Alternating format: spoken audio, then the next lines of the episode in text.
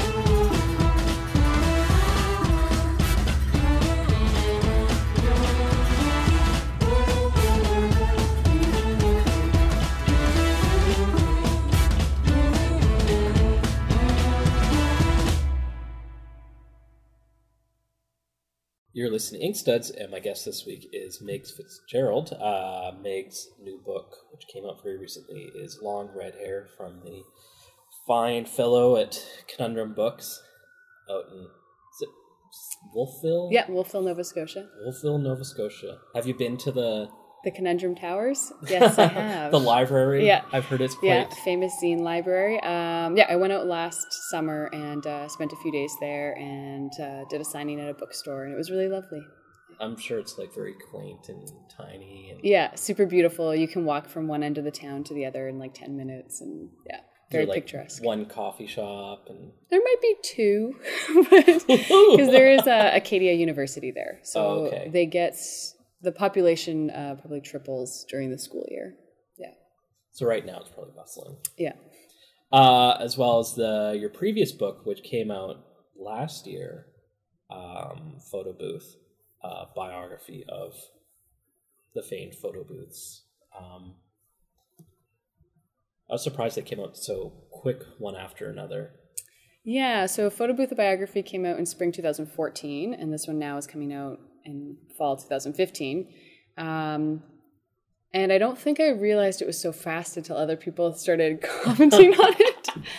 Um, but it's true that I sort of had the idea for long red hair while like Photo Booth was like a still a newborn baby in some ways. Um, and it was it was a bit of like a shock to my system to be working on something right away. But I also was so used to working on Photo Booth that I kind of didn't know what to do with my time Yeah, now that it was done. Like once it was finished, I had a, a minor identity crisis because I wasn't drawing for 14 hours a day. Um, so it, it just felt like instinctual to just start working on something right away. but it's also um, photo booth seems very. I mean, it's um, intensive in a bunch of different ways, like labor intensive, hmm um, but also um, research intensive. It's Mm-hmm. a thick, heavy book, and it seems like uh, with long red hair, you kind of had more wanted to just not be so. Yeah, I Yeah, don't know. In confined to research and yeah. So long red hair is all autobiographical, um, and so in my mind, when I thought about how I was going to make it, I was like, oh, this will just be a much lighter, easier process. I'm just sort of looking inside myself for you know the stories that I want to tell and how I want to tell them. Um, but in many ways, it was more challenging to make them photo booth because I had like an internal struggle with every choice that I was making. Um, whereas with Photo Booth, like I was just telling the story as it was and, and trying to document this little known history um, and, and just trying to do it justice and make it, you know, narratively interesting. Uh, but I didn't, I, I wasn't going to leave any big piece of photo booth history out when I told that story. Whereas when I'm writing this book, I'm, I'm calling it a graphic memoir, but really it's 96 pages. Um, so there's no way it could sum up my whole life. So I really had to choose which stories to tell and how I was going to tell them. Um, it's interesting, kind of. So I read them both together yesterday. Read Photo Booth and I read Long Red Hair. Mm-hmm. Yeah, I'm glad. always- I'm glad you read them in that order. and and it's interesting because photo booth um i found with the book you got a lot more personal as the book progressed uh, towards the end revealing a lot more about yourself through the process um in less of a kind of passive observer way to more you know involved yeah, in the it's my. It becomes my story as I become way more hands-on in the community. yeah um is that something that came out of working on long red hair is like wanting to kind of explore more personal Definitely. I um so when Photo Booth came out and it was received well, I just started getting really kind like fan mail type messages, emails and Facebook messages. And um and I would meet fans. I use that word loosely. I don't know if I really have a fan base, but I would meet people who had read the book and enjoyed it at comic book conven- conventions and I it felt very powerful um, to realize I had formed all these genuine connections with people. So even though I didn't know them, they if you've read the book you really do know me. Like i am presenting a, a very real version of myself. And so i realized that i was creating all these intimate connections with people all over who had read the book. Um, so i think sort of riding that high i decided to make long red hair and was like okay i shared x amount in photo booth and now i'm willing to share more to see how the readers will take that and how people respond and and if people responded that much to the the details in photo booth, maybe I can really help people or relate to people on a whole new level by sharing more. Yeah, Um, because I should say too, like when I wrote photo booth, I felt personally I was only putting content in there that was like maybe a touch more personal than I would blog about. I didn't actually feel it was that personal, but then after like family members, like my extended family read it, they were all like, "Whoa, I feel like I know you so much more now." And I was like, "Oh, I had, like I had no clue it was as personal as it was until I got that feedback." It's also like I don't know how you are with your family. I know it seems like you have a pretty well connected family, but with myself, there's a lot. I mean, I'm a pretty private person in a lot of ways. Maybe I'm quite the exception to the a lot of things, but um, with family, you don't necessarily get into like the daily details of what your life is, especially when you're in your 20s and so much, where they know everything about your daytime stuff and your teens. When it's Yeah. you're really exploring more, they're not going to find out all that minutia of like Yeah, here's sure. what happened in Europe. Yeah, or even when you visit with your extended family, you only see once a year, maybe twice a year.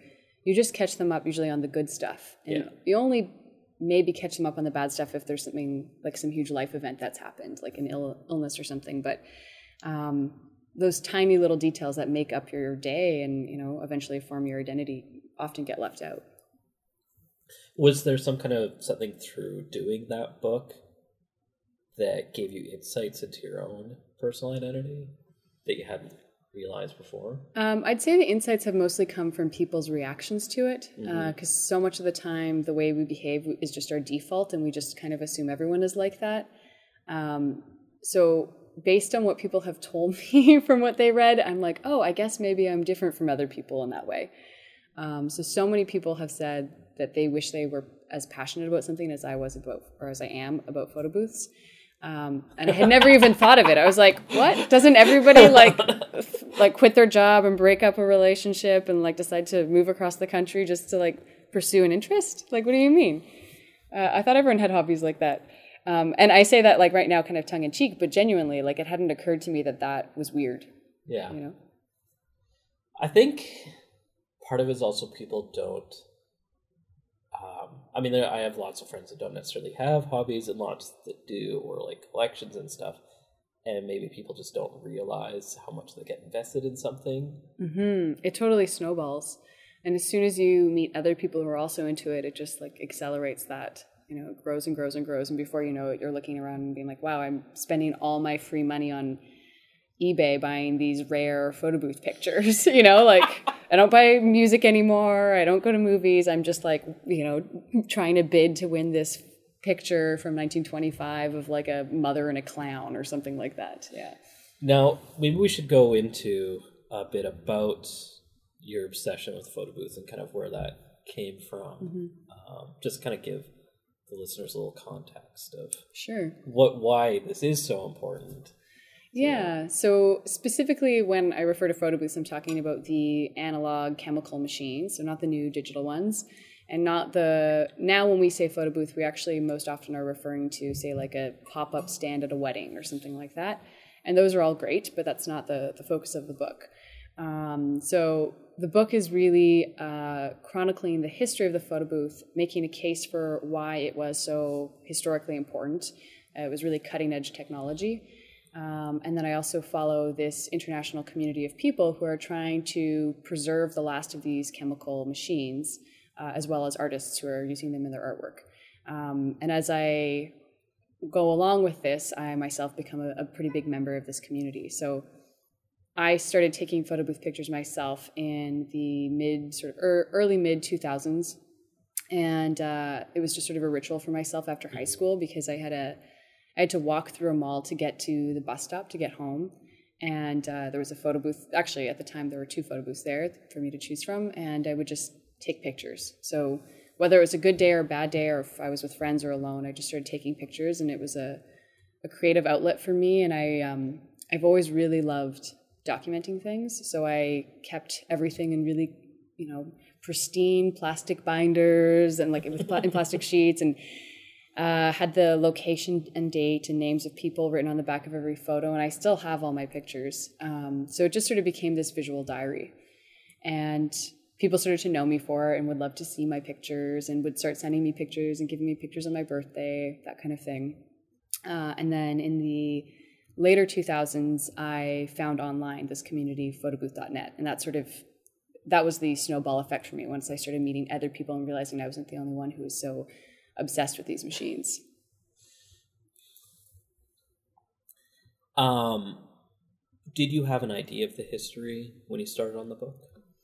Uh, oh, what, definitely by the time I started on the book, yes. Yeah. Uh, not when I was younger, but um, there are a few great books, well, one in particular, uh, written about the history of photo booths. And so one is called American Photo Booth by Näkki Goranin. And uh, she really has done her work. You know, she, she I, I look like a tiny fan compared to Näkki, so she's really given her whole life over to it. Like her whole house is just storing photo booth pictures. Oh wow! Um, so is that kind of like a warning to yourself of how far to delve into? Yeah, this? it was. So and so I met Näkki and I, I chronicle I chronicled that adventure in, in the book, and um, it was really great to meet her. And she's a very kind soul. Um, but it was eye opening for me of how far it could go uh, if I didn't sort of open my eyes. So I, um, in making the book, uh, I feel like I was sort of writing both a, a love letter and also sort of a eulogy to photo booths, you know, recognizing that they're going away. Um, and I also sort of had this funny, you know, indulgent hope that maybe the book could change the course of the history or something, um, which it actually it kind of has, but we can talk about that in a bit. Um, so writing the book though was a very cathartic experience for me and it was my way of saying goodbye so since i finished it um, my relationship with photo booths has changed. I'm a little bit like i know they're going away but i'm a little bit less sad about it. Um, and the book made my relationship to photo booths really public. And so in this last year or so i've just really tried to make it private again and, and uh, sort of recreate like what the early years were like for myself. Mm-hmm. so i try I use a photo booth every time I pass one pretty much. I always, you know, have a couple toonies in my wallet. um, whether it's a good day or a bad day, I just document it, especially because I know my opportunities to take pictures in the future are going to be limited. And um, and I, yeah, I just want to go back to like what it, how it all started for myself. Mm-hmm. Yeah. I'm really interested in the conceptual use of photo booths in some of the art shows that you explored and stuff? Because I mean, you talk about uh, when you're in art school, uh, art college, university, because mm-hmm. you went to arts, art yeah. high school. Well, too. yeah, I did. Yeah, um, art. it was it, it reminded me of every comic I've read where folks uh, tried to talk about comics with their art Yeah. school teachers. It's like, oh, this is the exact same story. yeah, yeah, for sure. Yeah, and that's I also why I sort of felt that it was appropriate to tell the story of the photo booth in a graphic novel because they both sort of exist in these fringes of pop culture. You know, I think they're kind of they have this, these kindred spirits because of that. Um, yeah, so I did uh, try to use photo booth pictures in my artwork in my first and even second year of university. I went to the Alberta College of Art and Design, and um, it just was never received well, not by my peers and not by my teachers. Uh, a big part of it is that my, the work wasn't that good, so I like I don't hold that against them. I I was trying to figure out why I liked the machine so much, but really it looked like I was just trying to create like prettier, interesting pictures.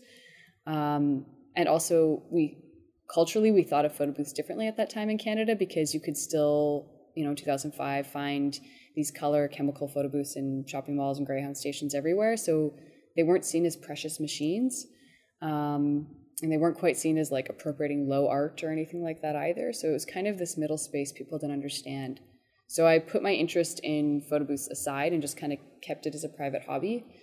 And then it wasn't until sort of 2008, 2009 that I realized that there were some incredibly esteemed and very prolific, uh, incredible artists that were, you know, using these photo booth pictures in their artwork. And, and that really inspired me. One of the things was the surrealists. You mentioned use them a bunch, but it's not really seen as part of the general surrealist oeuvre. Yeah, exactly. So um, the surrealism movement in Europe really coincided with the invention of the photo booth in 1925. And so they thought it was just genius because Yeah. they were all about the automatic. And uh, it was so perfect and ideal for them to have this machine that just took your portrait, you know? And so you were not really the photographer, there was no photographer, and it just captured the moment in this unedited way. Um, but even that, I mean, I took a, an art history course on surrealism and Dadaism um, when I was a student, and they never even mentioned Yeah. uh, all these photo booth pictures they had because history has sort of erased uh, the importance of the photo booth. You really have to dig for the history. Yeah. Um, with that, you mentioned a change um, in regards to how people think of the photo booth since the book coming out. Um, what were you referring to? Yeah. Uh, well, I think so. I- I've just heard, you know, these are all sort of one on one interactions that I've had with readers.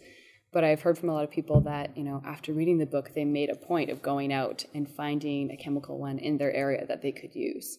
And it's a tiny thing, but it's a small little victory for me to be like, ah, you know, that's one person that used one that wouldn't have otherwise. Um, on the bigger scale, I can't really say that, um, I, or I can't at least take credit for uh, what's happening in the indie photo booth industry right now. Um, so in the states and in Europe and Australia as well, what's happening is these old machines, mostly black and white ones, are getting bought up by small businesses, and they are refurbishing them, figuring out how they work, uh, and then putting them in either bars or art spaces and running them as small businesses. So they weren't financially, the photo booths stopped running because they weren't financially uh, profitable for these huge companies anymore. But it's actually can earn you a pretty good livelihood if it's just, you know, one or two people operating it. So that's become a huge trend. It hasn't really hit Canada because in Canada we still have these color chemical photo booths that are operating in some places. Uh, there are unfortunately none left in Vancouver Really? uh, anymore. Yeah. There used to be one in the uh, at the bus depot. Yeah, it just got taken out actually. Aw. Yeah, I, I uh, before I came on this trip, I emailed uh, Autophoto Canada, which is the company that operates all of the ones across Canada, and asked for an updated list. So, yes, there's still two in Victoria, but yeah, that one's gone. It makes sense in Victoria. I don't know if you've been there, but it's yeah, a I was there actually just before here. Yeah, so what I another sort of a correction, I guess, to make to the book is that um, when I made it, I was told that the the ke- the color chemical photo booths that are left in Canada would be gone by the end of uh, summer 2015. Um, and then I was told like, okay, there's a bit more of a paper stock left, uh, so maybe now it'll stretch until Christmas.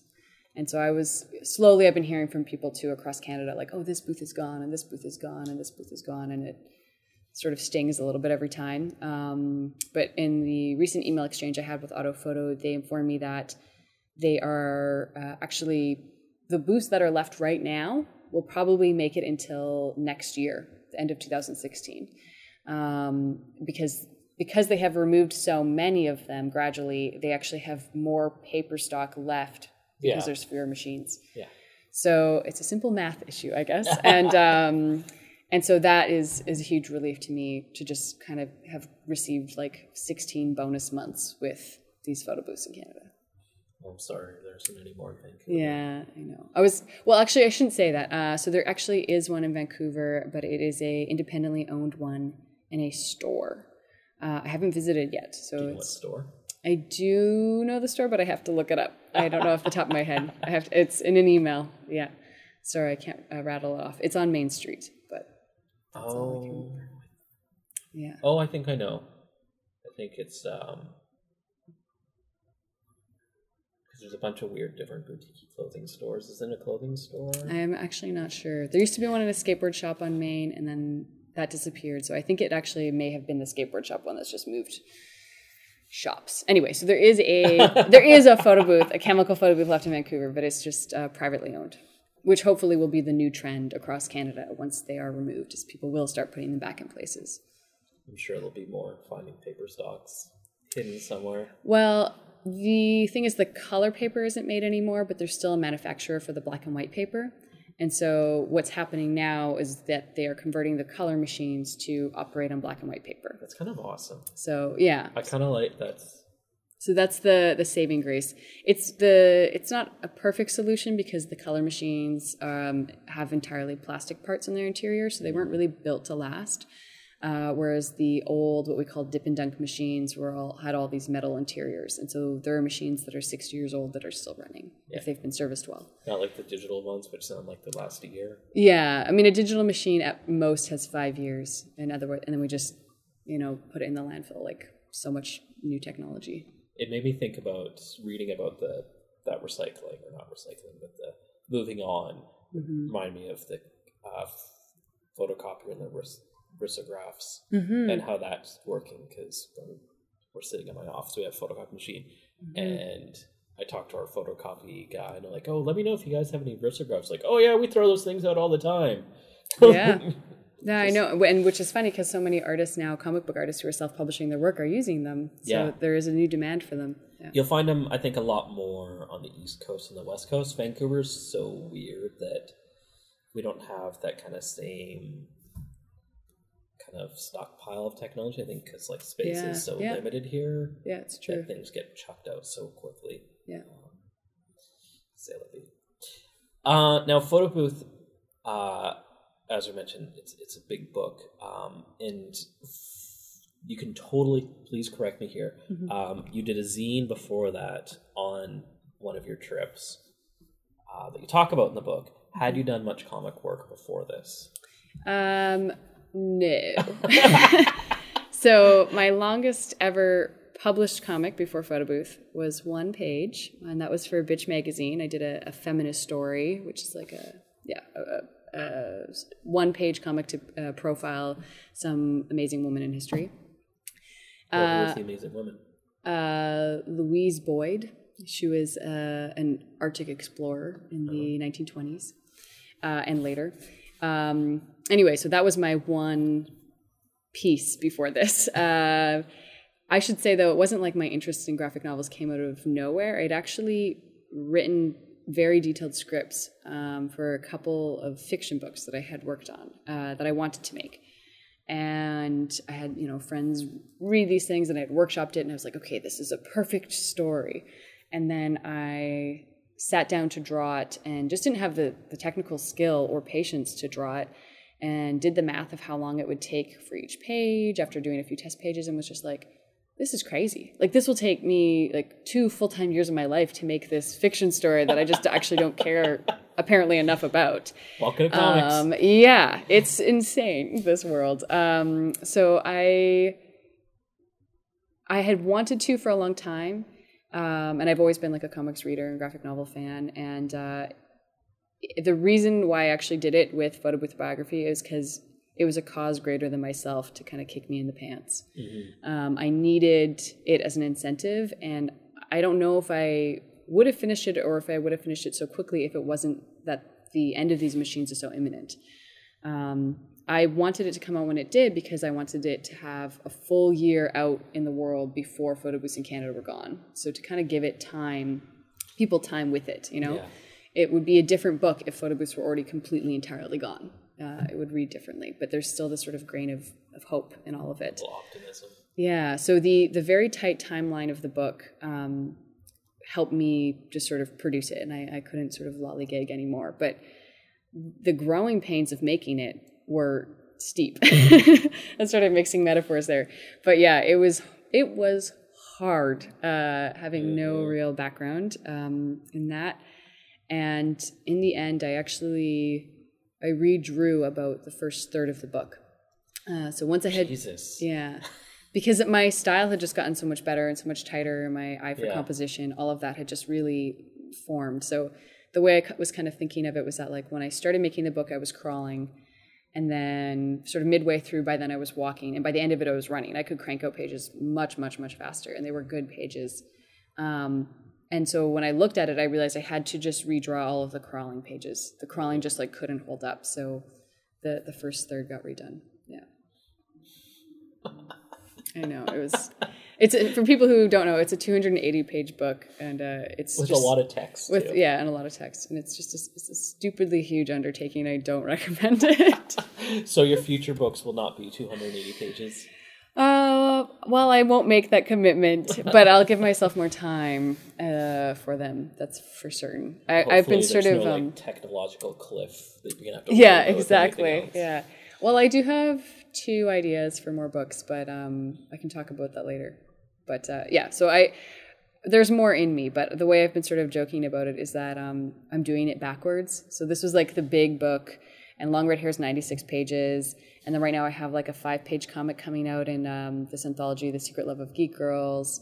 And uh, and I've got an eight page comic coming out in the next issue of Taddle Creek, and so I'm kind of like just getting smaller and smaller and smaller. And so next, I think maybe I'll just make a web comic or like you know just like do, do the backwards version. Do a Far But- Side farce. yeah, but I did. I made a. I made a zine. I made this sort of little booklet um, of about photo but it wasn't a standalone object. The whole point of it was to try to get a publisher, and um, that which seems like a completely naive, like thing to do. Like I'll make a a 12 page zine and maybe a publisher will buy it and then they'll see me at the you know comic book convention and then they'll publish my book and that's actually exactly what happened so i can't like it's naive but it's to a t what happened um, so that thing like if anyone has a copy of that there was only i don't know maybe 30 of them made out there in wow. the world they're, they're collector's items yeah Um, I find the that kind of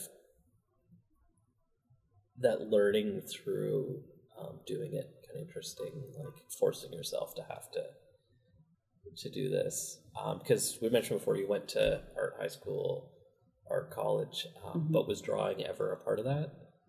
Yeah, so my degree is in drawing. I have a BFA Oh, okay. in drawing, but I went to a very conceptual program. So I actually, in my last year of my program, I was just making sculptures out of fabric, uh, and my teachers were okay with me calling that drawing.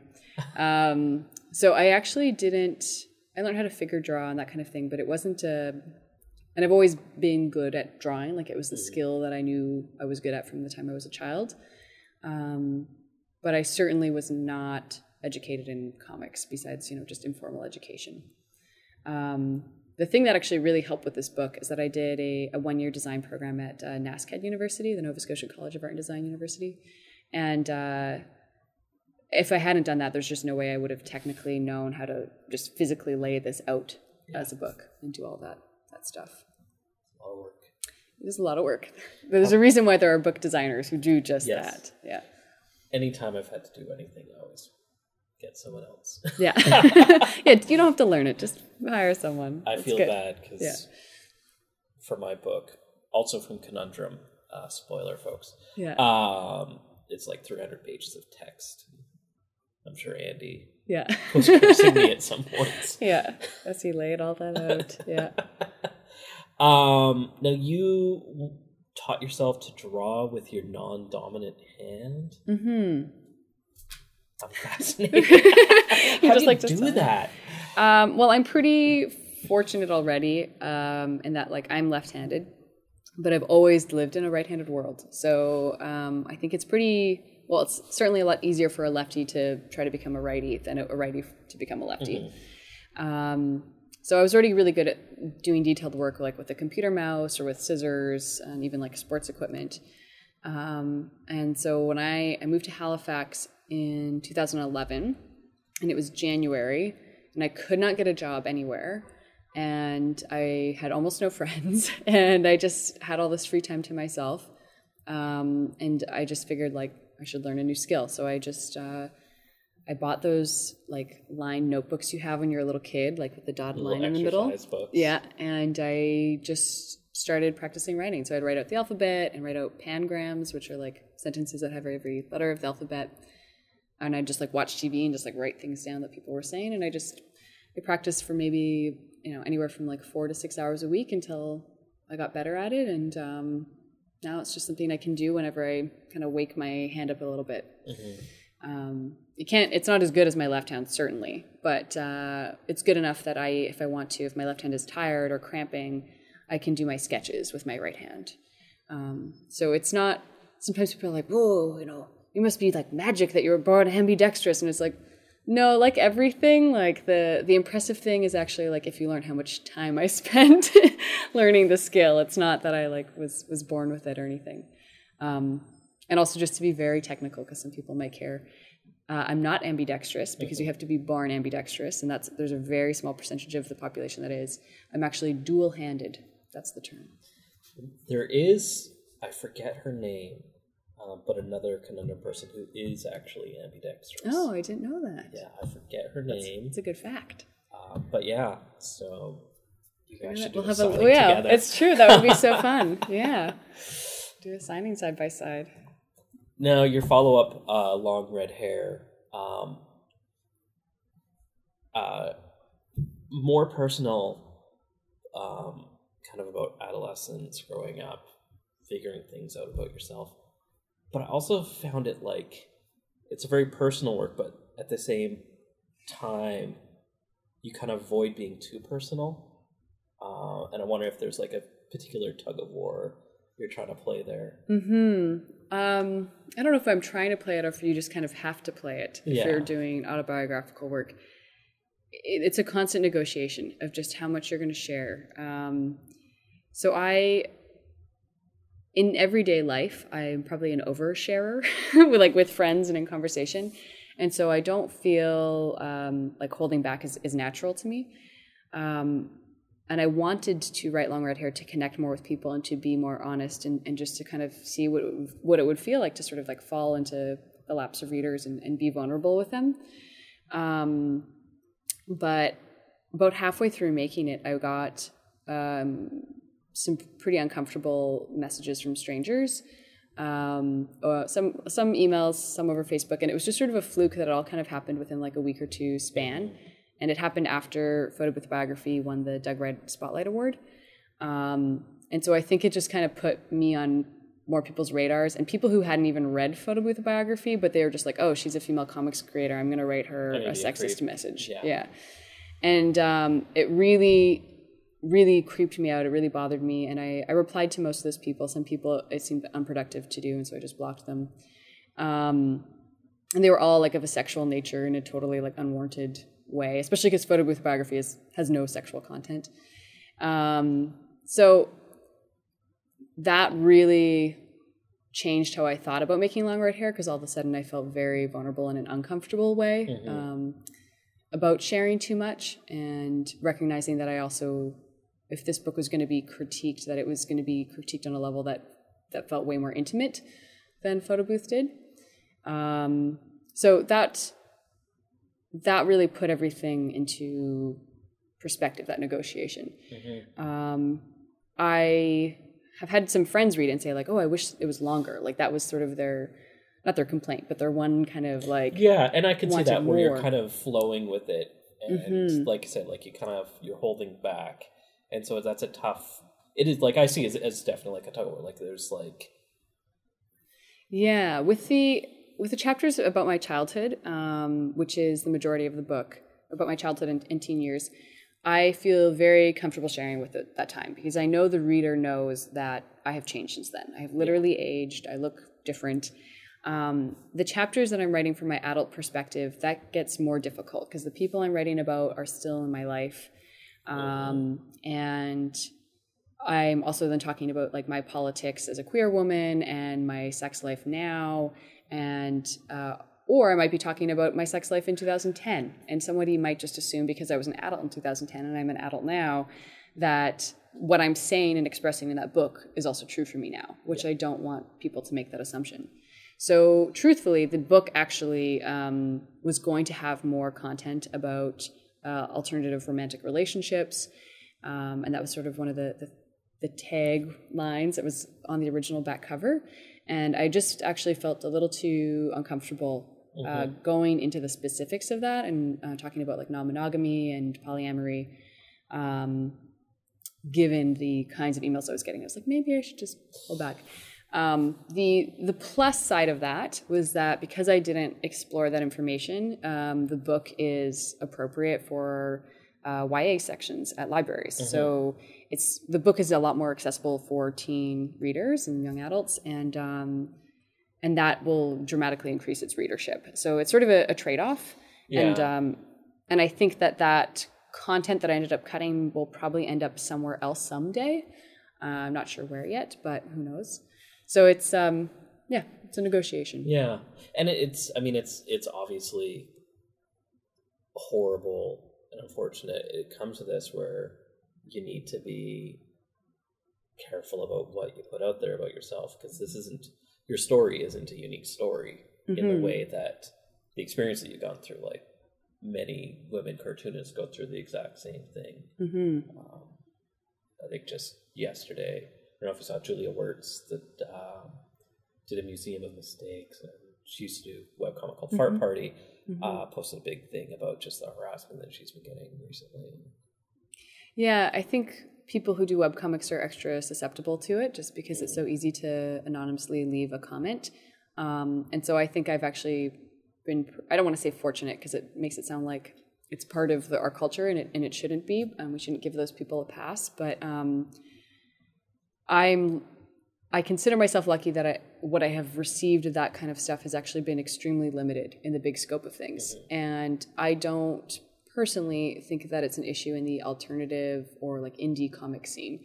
So, for example, when I go to TCAF, I, I feel like I see about half the people being female creators and half the publishers and industry folks seem like they're also women. So it feels pretty balanced. It doesn't feel like a a, a charged space in that sense. But uh, then I imagine if you're going to a mainstream sort of superhero comic book convention, it feels quite different. It's also that weird online anonymity thing where people think because they're on the internet they can be monsters, Yeah. and that makes it okay because we won't see them. But if you see that person, person in person, Yeah, it's very different. Yeah, very different. Um, now you're in Vancouver to do improv. Is what you're doing for Mm-hmm. yeah. for the Fringe Fest, and that's Yeah. that's kind of more of your main thing. Uh, sort of. It's actually for the Vancouver International Improv Festival. So it's its Oh, okay. own festival that runs for a week. It's been happening now for 16 years. Um, people come from around the world to perform in it. Um, it improv is the like counterbalance that I have in my life. It's your introvert extrovert. Yes, it's like this funny thing that I keep going between. Um, I love improv, but I also only need to perform probably once, maybe twice a week to fulfill that need to like just be a louder person and be heard and and be outspoken and to be social and to see other people and connect with other people because improv unlike a lot of other say like stand-up comedy is really about teamwork and being present and being in the moment um, you can't improvise by yourself. You you need that support group. So it's a really lovely thing in my life. Um, but I am definitely an introvert. So I spend uh, I spend an hour walking by myself every morning. That's how I start my days, just enjoying my own company, my own thoughts. And then I uh, come home and write emails, and then I usually draw for clients, maybe do some writing for myself. Um, and then maybe in the night I go out and do a show. So I'm I'm alone most of the time, which is how I like it. which also maybe explains why I have been single essentially for six years. So I'm just like I just really like my own space. You know, It's okay. it is okay. Um, sometimes I have to kind of grapple with that, but it is okay. Uh, so yes, this week I'm very delighted to be here performing at the festival. Though I've, I'm really having to um, channel my tiny little hidden extrovert because I'm um, performing for six nights in a row. So I'm on day three of that right now.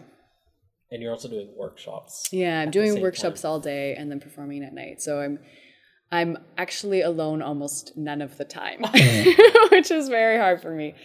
But it's not uh, it's not a permanent thing. Vancouver's such a good city to be alone in.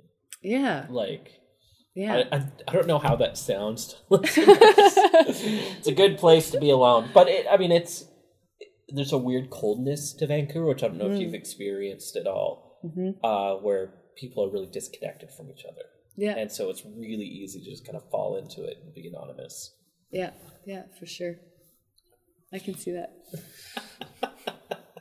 Uh, one thing I forgot to talk about with long red hair is uh, with photo booth, it's black and white. Mm-hmm. Uh, with this, you use uh, specific palettes. One of them being a type of red, mm-hmm. uh, and um, the green. Actually, right now you're wearing a green sweater. Mm-hmm. Yeah. Is that on purpose? uh, my clothing, or because the no, I just actually green red. I always dress this way. Um, actually, it's kind of embarrassing because like my bedroom and my studio, like everything I decorate is just sort of in this palette of green and reds. Um, I'm I've, I've just obviously been always drawn to these colors. If and if you look at like my portfolio online and my illustration work, half of my the things I design are in that color scheme. I just keep going back to it. Um, but no, specifically for the book, it really did fit thematically. Uh, it wasn't a, a default choice by any means. Um, so the the green really, I feel, kind of has this this rooted earthiness to it, but also this feeling um, of this witchy feeling too. Um, especially because we think of witches as witches as having green skin. Um, and then the red, of course, ties into the red hair, but also into fire. And um, uh, I used it. It's a very bright red. It actually looks more orange when it's not mixed with the green. It's um, for readers who are curious. It's two Pantone colors, um, and so together they on some pages make more of a brown, and some pages they lean more to one or the other. Yeah. Uh, when you did did the originals, um, were they just in black, and then you set the Pantone printing colors for that? Yeah, it was actually, I don't want to bore people too much with the technical side of it, but it was an extremely laborious task. like, extremely. And actually, when I do my book talks, I talk about it, and it probably bores people there, but it's like I almost need people to know how much work went into it. Um, so they'll appreciate it more. like, just appreciate Like, do you do that in Photoshop, or you? Yeah, so um, I have the scan and I did it in either ink or in pencil. Uh, if it's a childhood story, it's in pencil because I wanted to kind of have this sort of more malleable, softer feeling. And uh, I scan that in and then I convert it to grayscale and then I convert it to multi channel and then from or sorry, then I convert it to duotone, then I pick those two colors, then I convert it to multi-channel, and then I'm able to add and subtract color from either of those channels. So either the green channel or the red channel. The really difficult part about all of this though is that you can't work in layers in multi-channel. So you can't like build up your image in any way. Um, and you also it, multi-channel disables about like a third of the tools you would normally use in Photoshop. So you can't use like quick select. So if I want that area to be red, and I want to add more red to it, I actually just have to color it in and try to color within the lines. And when I say color, I mean like with my digital tablet. So it was super, super time consuming and so frustrating. If I needed to make a change in the actual artwork, um, sometimes if it was a big change, I'd have to actually just go back to the scan and recolor everything from the start because it would just be really because copy and paste don't work the same way. And anyway, it was just a, a nightmare to lay that thing out. Um, and then it made huge file sizes that if I was trying to view it in my InDesign file on a high display performance, then it would crash my whole computer. It was just really like it was a night. I never made anything as a duotone before this book, and then I just went ahead and did the whole thing. But Will you do it again? I want to say no, but then I, I'll probably eat my words because I am very happy with how it looks. Mm-hmm. You know, in the end. I like it when people limit themselves like that and see Yeah. what they can do with it. Well, it also it still felt like a kind of a bonus thing too because photobiography is in black and white, and so just to get to play with color, even though it's a limited palette, really felt uh, exciting. But it, it does add hours and hours to each page just to consider those things. Uh, now you will be at uh, the Waterloo Wild Writers Festival in uh, November seventh and eighth in Waterloo, Ontario, and then in Montreal for Expozine on November fourteenth. You're just going for the one day. Uh, 14th and 14th, 15th for a little bit.